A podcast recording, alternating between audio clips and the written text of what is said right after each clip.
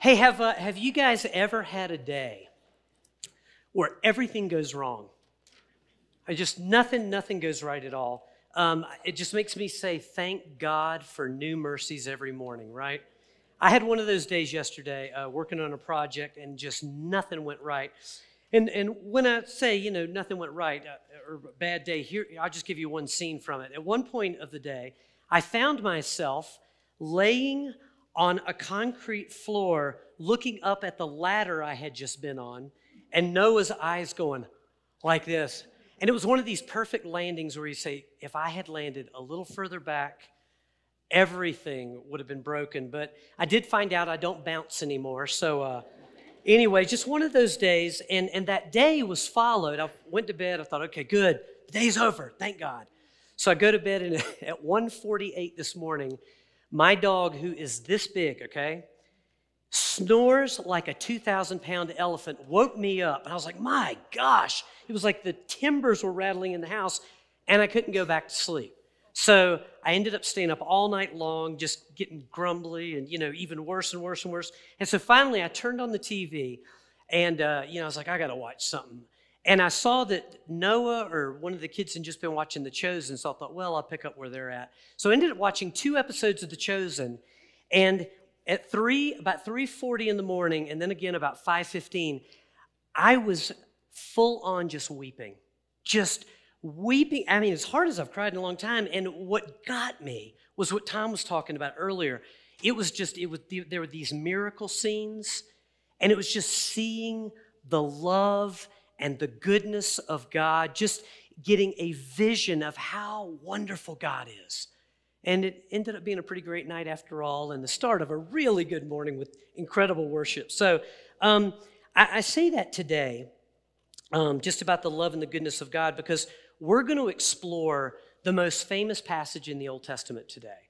Um, maybe it's tied with Psalm 23, but we're going to be looking at Exodus 20, the Ten Commandments. And right away, I want to challenge our mindset on the Ten Commandments. Um, on the one hand, they are commands, they are rules, they are standards for a holy life, a life of faith. But the Ten Commandments were originally given to Israel for a reason. And it was more than just what I mentioned, they're also given to us for a reason. Um, that they were given to be instructions for a life of worship. And you opened up talking about that, Tom. I mean, I don't I didn't see you peek at my notes, but the 10 commandments, they, they really are an invitation into a lifestyle of worship. And so I just I just want us to think about that, understand that, and then I will pray, and then we're going to dive into the 10. You ready? All right. Father God, we take ourselves today and we place ourselves underneath your word. Father, we need your word. It is a lamp to our feet, a light to our path. Father, your word is nourishment for us. And God, we are asking today that by your Spirit, you will speak to the depths of who we are.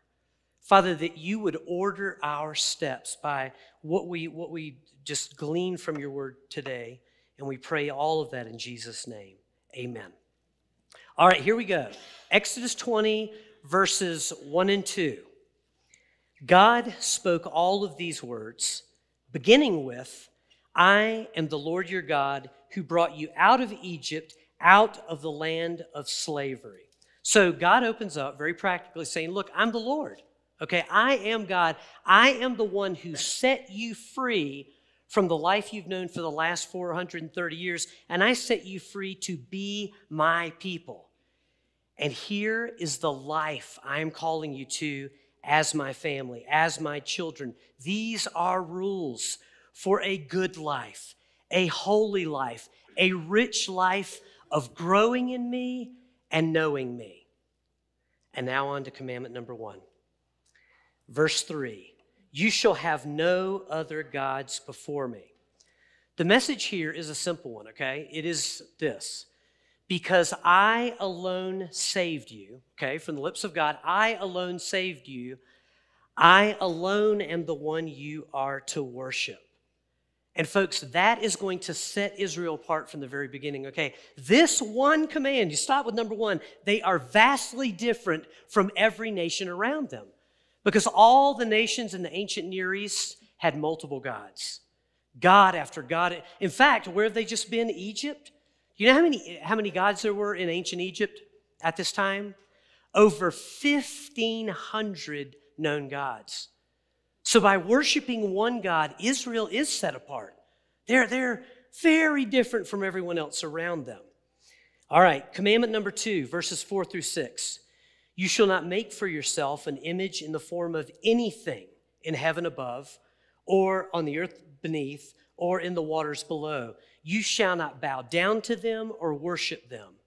For I, the Lord your God, am a jealous God, punishing the children for the sin of the parents to the third and fourth generations of those who hate me, but showing love to a thousand generations of those who love me and keep my commands.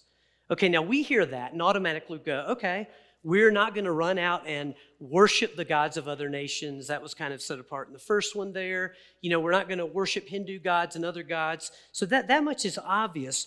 But note here that there is the command not to make an image of anything and worship it. In other words, for Israel, don't go out and carve an idol of me and worship it.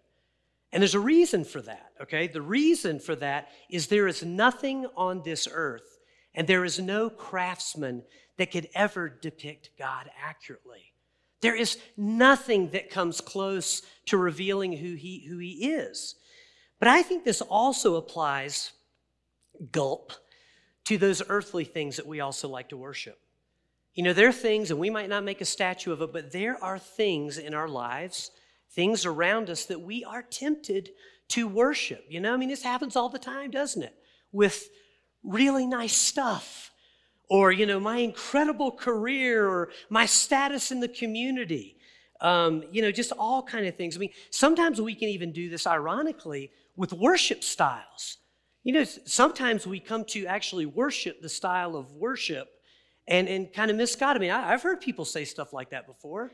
You know, man, it's not worship if, if it's not if it's not all hymns or oh no, it's got to be all praise and worship or it doesn't count. That, that, that, that's a form of worship. People do it with politics. But, but, the, but the point here is that our, our preferences can become sacred cows that we worship, and they do damage to our faith. So this is a good command, okay? Um, Command number three you shall not misuse the name of the Lord your God, for the Lord will, hold, uh, will not hold anyone guiltless who misuses his name. Okay, first of all, why is that a problem? what's the big deal about misusing the name of the Lord our God? Well, it is because the name of the Lord God, the name of the Lord itself is holy. It's so holy that the Jews wouldn't even utter the name. They would use Adonai, Elohim, other names, but they would not even utter the name of the Lord their God. So it's a name that is to be held in honor by his people. So that's why it's a problem. But what does it mean to misuse the name of the Lord our God? That's a good question. And there are two leading theories on that one, okay? I, I, think there's merit to both of them. The first one is using God's name as a cuss word or using God's name to curse someone. Pretty bad idea, right? A bad idea of, of using the name. But it also, the second theory is to, to also make a claim in God's name, like a, a false prophecy. Um, that's why in the Old Testament, you know, hey, here's what God says to you. He did, well, let's do it. That's why in the Old Testament, they would stone false prophets because they're using God's name to manipulate or for leverage. I, I once had a friend, I wasn't going to tell the story, but I will. I once had a friend who did the same. Um, he went up to, to a girl that he liked. He was a young Christian full of zeal. Went up to a girl he really liked, and he said, You know, the Lord told me that you're going to be my wife. And her response was classic. She said, Well, that, that sounds like a wonderful idea. As soon as the Lord tells me that, we'll do it. Okay? So, but, but it, it's serious, uh, seriously, though, the bottom line is we want to treasure the name of God in, in, in every respect and, and not in any way tarnish it. All right, here's a big one. You ready for this one? Number four, 8 through 11. Remember the Sabbath day by keeping it holy. Six days you shall labor and do all your work, but the seventh day is a Sabbath to the Lord your God. On it you shall not do any work, neither you, your son, your daughter, or your male or female servant, your animals, nor any foreigner residing in your towns. For in six days the Lord made the heavens and the earth and the sea and all that is in them, but he rested on the seventh day. Therefore, the Lord blessed the Sabbath day and made it holy. Now, the reason I, I kind of said, hey, get ready for, for command number four is because this is a command, commandment number four, that has been wildly abused in both directions.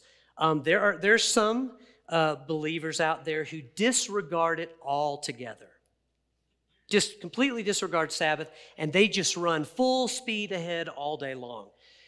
Then there's the other group um, that, that there's some that have turned it into a rigid, legalistic command. And they'll say stuff like, In my household, we don't even blink on the Sabbath. And sit in the chair and stay there all day long. And the problem is, both of those understandings really miss the heart of God on this commandment. So here's the deal with the Sabbath, okay? The deal is God rested after creation. And as his creation, we're called to follow his example. The Sabbath is a holy day. You know, we said the Israelites are set apart as a nation, right? The Sabbath is set apart as, as a holy day to the Lord, and we keep it holy by doing what we just, just did with Tom. We, we do it by coming together as a spiritual family and worshiping and praising our God. That's one way that we keep it holy, but we also keep it holy by putting down the heavy burdens that we carry the rest of the week. And so for some of us, Sabbath looks like a holy nap after church. Hallelujah, you're godly if you do that. I do it too. And, and for some of us, the Sabbath may be a day where we do some things, but, but we never break out of that mindset of worship. It's something we can do, but we can still focus on God. We can continue to worship Him.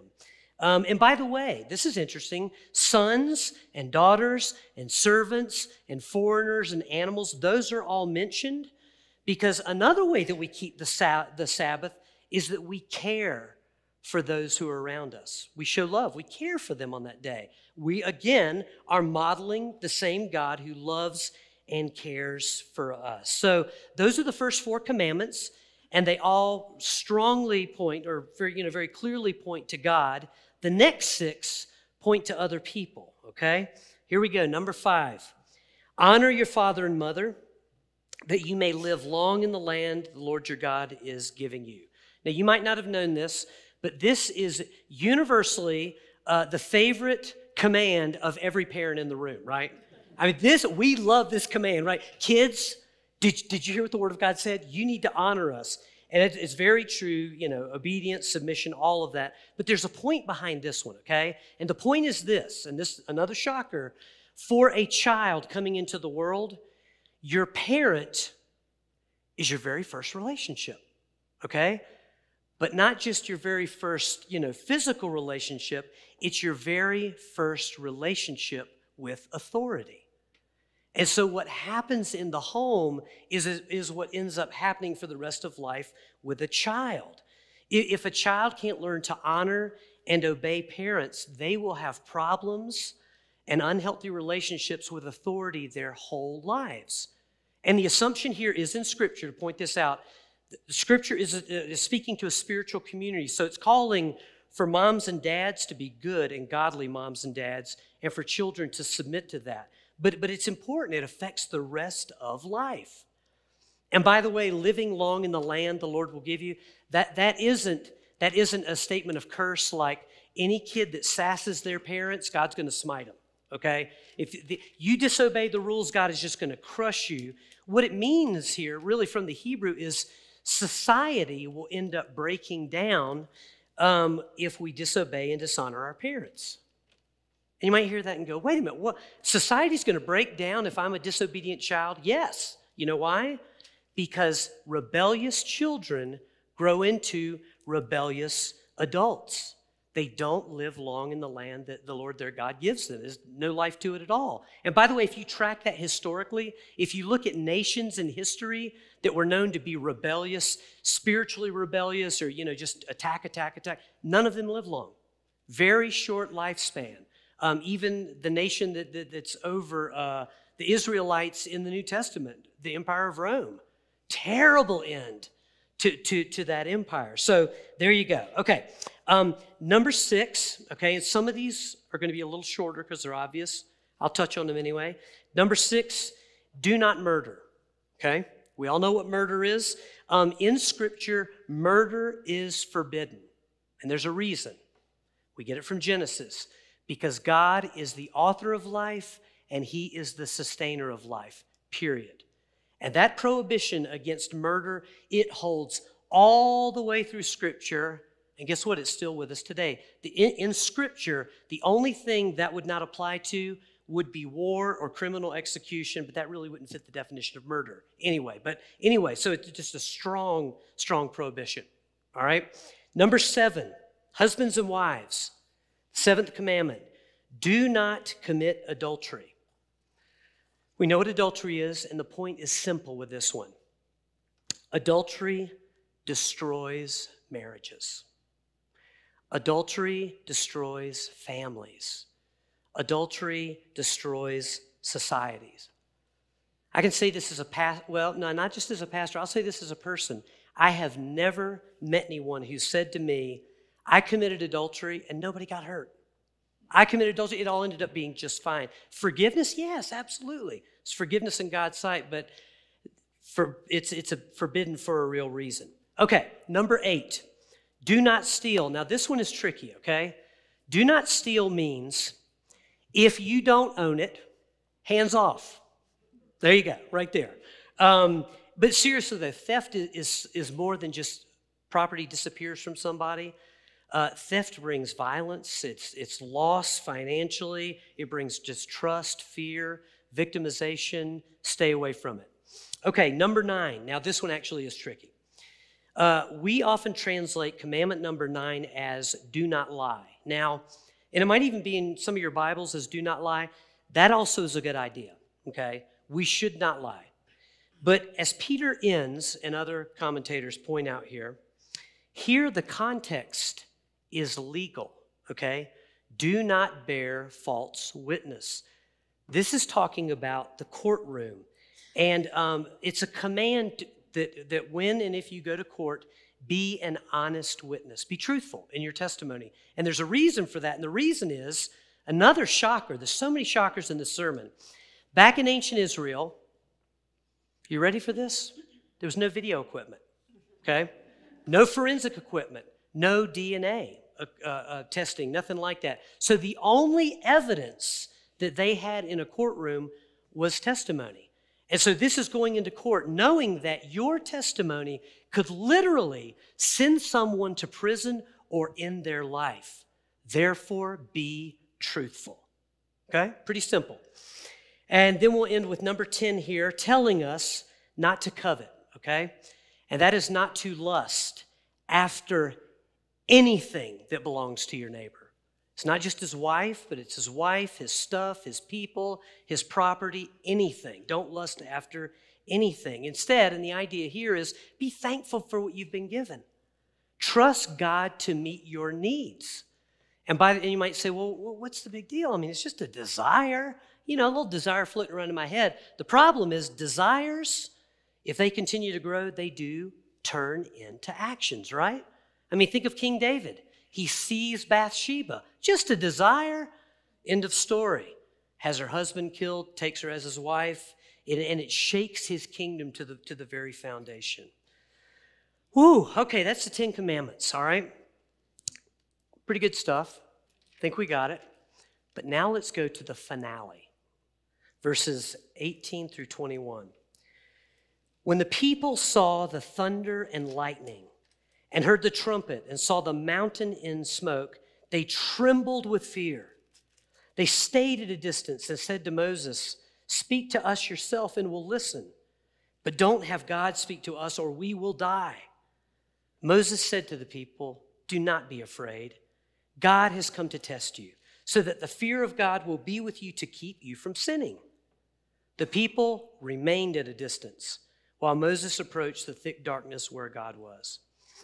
The conclusion to the Ten Commandments is absolutely fascinating as the, the Israelites experience what we call in the theological world a theophany. They experience the theophany and they recoil in terror of God. Now, I'll tell you what a theophany is it is simply a God appearance. It is, it, it is a manifestation of God. The eyes and the, our eyes and ears are involved. And um, every time they happen in Scripture, you always get the same reaction out of human beings.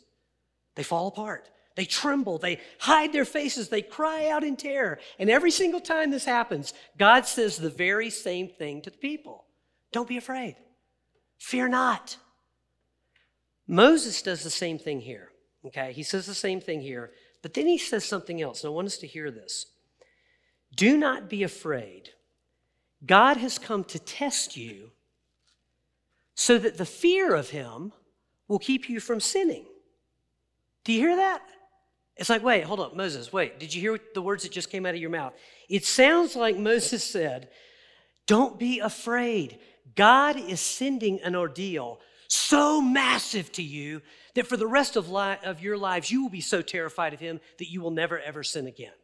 Right? It sounds like that. And uh, uh, that's what we hear in English, but here's what it's like from Hebrew context. Moses is saying, Look, don't be afraid. God does not want you enslaved in a debilitating fear of condemnation anymore. That was Egypt. That's over. God doesn't want you that way anymore. God is showing you his greatness and his glory so that you will know his love and power are real and you will know his love and power are yours. God is inviting you into what he just laid out a life of worship. He's, he's inviting you to love him and to live for him. The test is what you're going to do with that. The test is how you're going to respond to that. Will you or won't you? And then as you read along, if you want to flip through your Bibles, you can. For the next 11 chapters, there are instructions, real detailed instructions about uh, how, to, how to treat servants, um, the temple, worship. God just lays out all these beautiful instructions. And then in chapter 32, the people respond to the Ten Commandments. They respond to all the other instructions. They respond in Exodus 32 by worshiping a golden calf. They respond to all of this by worshiping a, a, a cow. It's just incredible. I mean, I, I, wrote these words down on the paper when I did when I typed this out. I, I typed out "wow." I read Jane that line and she went, "Wow!" It's just I heard you guys do it too. It's just it's unthinkable, and that's what happens. And looking back on all of this, there is so much that we could say today. I mean, oh, we could talk and talk and talk about the 10 and the instructions. But what I want to do is I, I want to focus on the end of this story to end this sermon. Remembering that the Ten Commandments are an invitation into a life of worship. A life of worship. Let's boil down worship. How does worship happen for us? What fuels worship for us? For us, worship all boils down to what we believe about God. It all comes down to who we believe He is. Some of us grew up, some of us grew up, uh, I'm one of them, believing for the first years of my life that God was like Clint Eastwood. I mean, you know, like uh, outlaw Josey Wales. I believe God was, you know, with the poncho, and he, and he walks out in the middle of the street, and it's wah, wah, wah. That might be good, bad, and the ugly, actually. But anyway, he walks out and he moves that poncho, and there's his gun, and his fingers just itching. God's just ready to blow us away for our sins. Others, some people believe that, um, it, it, you know, God's not angry or ready to kill you. God's just up there disappointed, so disappointed with your failures and your weaknesses. And, you know, here you are sinning. You prayed about this this morning and it's not even noon yet and you've done it again, you know? And God's just up there, just constantly shaking his head, looking at the angels and going, Well, you see, look at this one. And then there, there are others who believe that God loves everyone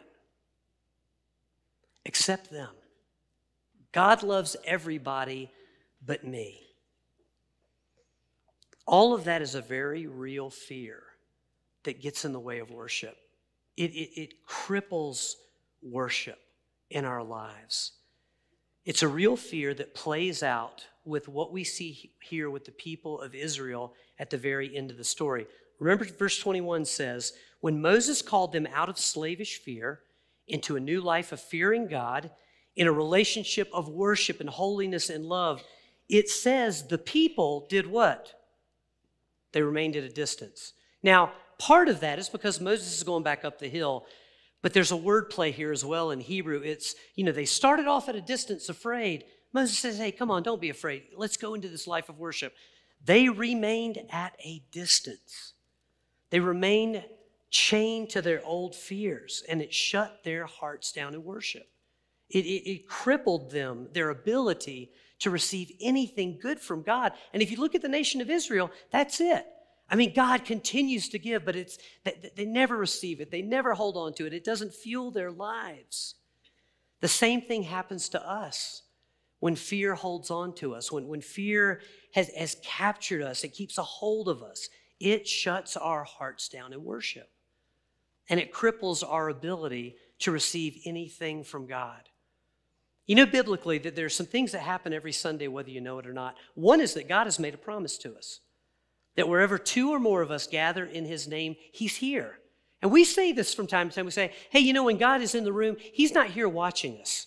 You know, it's not like God is sitting up in the rafters going, all right, Tom, Morgan, Sarah, Luis, I hope y'all do a good job here. Steve, get the sermon right. God's not spectating, God is here to participate. God's here to, to mend hearts, to, to open eyes, to renew us. Hey, and yes, if we're in, in sin, to call us out of that, to forgive us of those sins, to clean us up, to fill us up with His love. God is here to turn our lives around, to annihilate fear. He says the same thing to us that He says to Israel. Brothers and sisters, child of God, God says, don't be afraid. Don't be afraid of me. I am here to deliver you from your fears fears of condemnation, fear of death, fear of punishment. That's why I sent Jesus Christ for you. That, that, that, that, was the whole purpose of the cross for Jesus to defeat death, condemnation, to remove fear from our lives.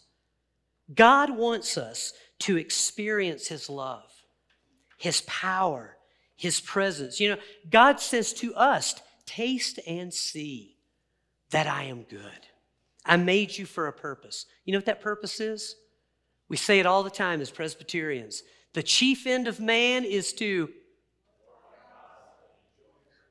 get that, glorify God, worship Him, and enjoy Him forever.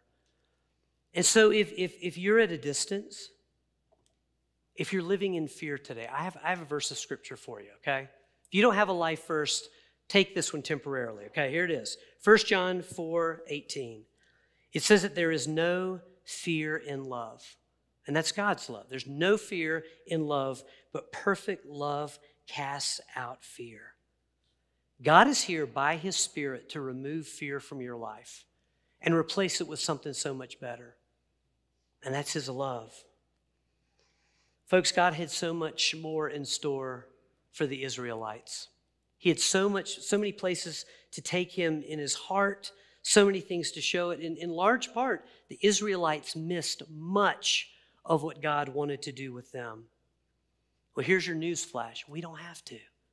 We don't have to. We live on this side of history. We have, as the church, we have an empty cross, an empty tomb. Jesus has defeated fear, death, and shame. And that means your fear, death, and shame. The Holy Spirit has been poured out so we can experience freedom and we can experience joy. So, why settle for anything less than that? I'm going to pray for us. I'm going to invite Tom and the crew up. I'm going to pray, Tom, for a couple minutes here. Um, if you need prayer today at the end of this, you're struggling with fear. And if that's you, um, be of good cheer because most people do. most people struggle profoundly with fear. And that's not just people on the outside who never show up at church and don't call Jesus Lord. A lot of us struggle with it. It attacks us many times in our life. But if you're struggling with it, receive this prayer. And if you need prayer after the service, that room is going to be open. Someone will pray with you a little longer if you need to, okay? So play for me, Tom, and I'm going to pray for a couple of minutes and we'll just minister here. Father God, you made us for, for life with you. You didn't make us to exist, to uh, get on a treadmill of existence or, um, you know, just a gerbil wheel of day after day, struggle after struggle, defeat after defeat. Lord, you didn't make us to be like Charlie Brown on, on the, the pitcher's mound with that rain cloud just pouring down on us and us being defeated and living a life of shame and fear. And Lord, we all know that you're working on us and we, we, we, we welcome that process. We know it, that some of that takes a while. But Lord, you, you sent Jesus Christ to annihilate fear, to destroy fear in our lives. You came to, to give us perfect love, and today we want to receive your perfect love. And Father God, where we have partnered with fear in our lives, maybe we say things, we rehearse it, you know, we, we, we take it in, Lord God, where we've done that, we ask your forgiveness. Father, we don't want our confession to be what went wrong and, oh, what's going to happen next, but who you are and what you've promised and what you've done. So, Father, just help us to take that natural step. But yet, Lord, as I pray that, we also cannot set ourselves free. We do not have the ability to rescue ourselves, to fix ourselves, to save ourselves. And so, together, we just look up to you and we hold that fear out. Just, we, here it is, Lord. Here is that fear whatever it is in our lives. And Father, we ask you to just remove it in the name of Jesus. Holy Spirit, to just pluck it out by the roots in Christ's name. Fill that place with love, Lord God. Plant your love in that place. Father God, we were made to love you and to be loved by you. And we don't want anything less than that. So, God, we just rejoice that you break the chains of fear. You set us free so that we don't have to live at a distance from you but we can come with arms wide open and love you and love you to the full. Father, thank you for who you are. Thank you, God, for these beautiful Ten Commandments. Thank you for loving us enough to tell us how to live and then empowering us to do the very thing you've called us to. What a great Father you are. We bless you today in Jesus' name.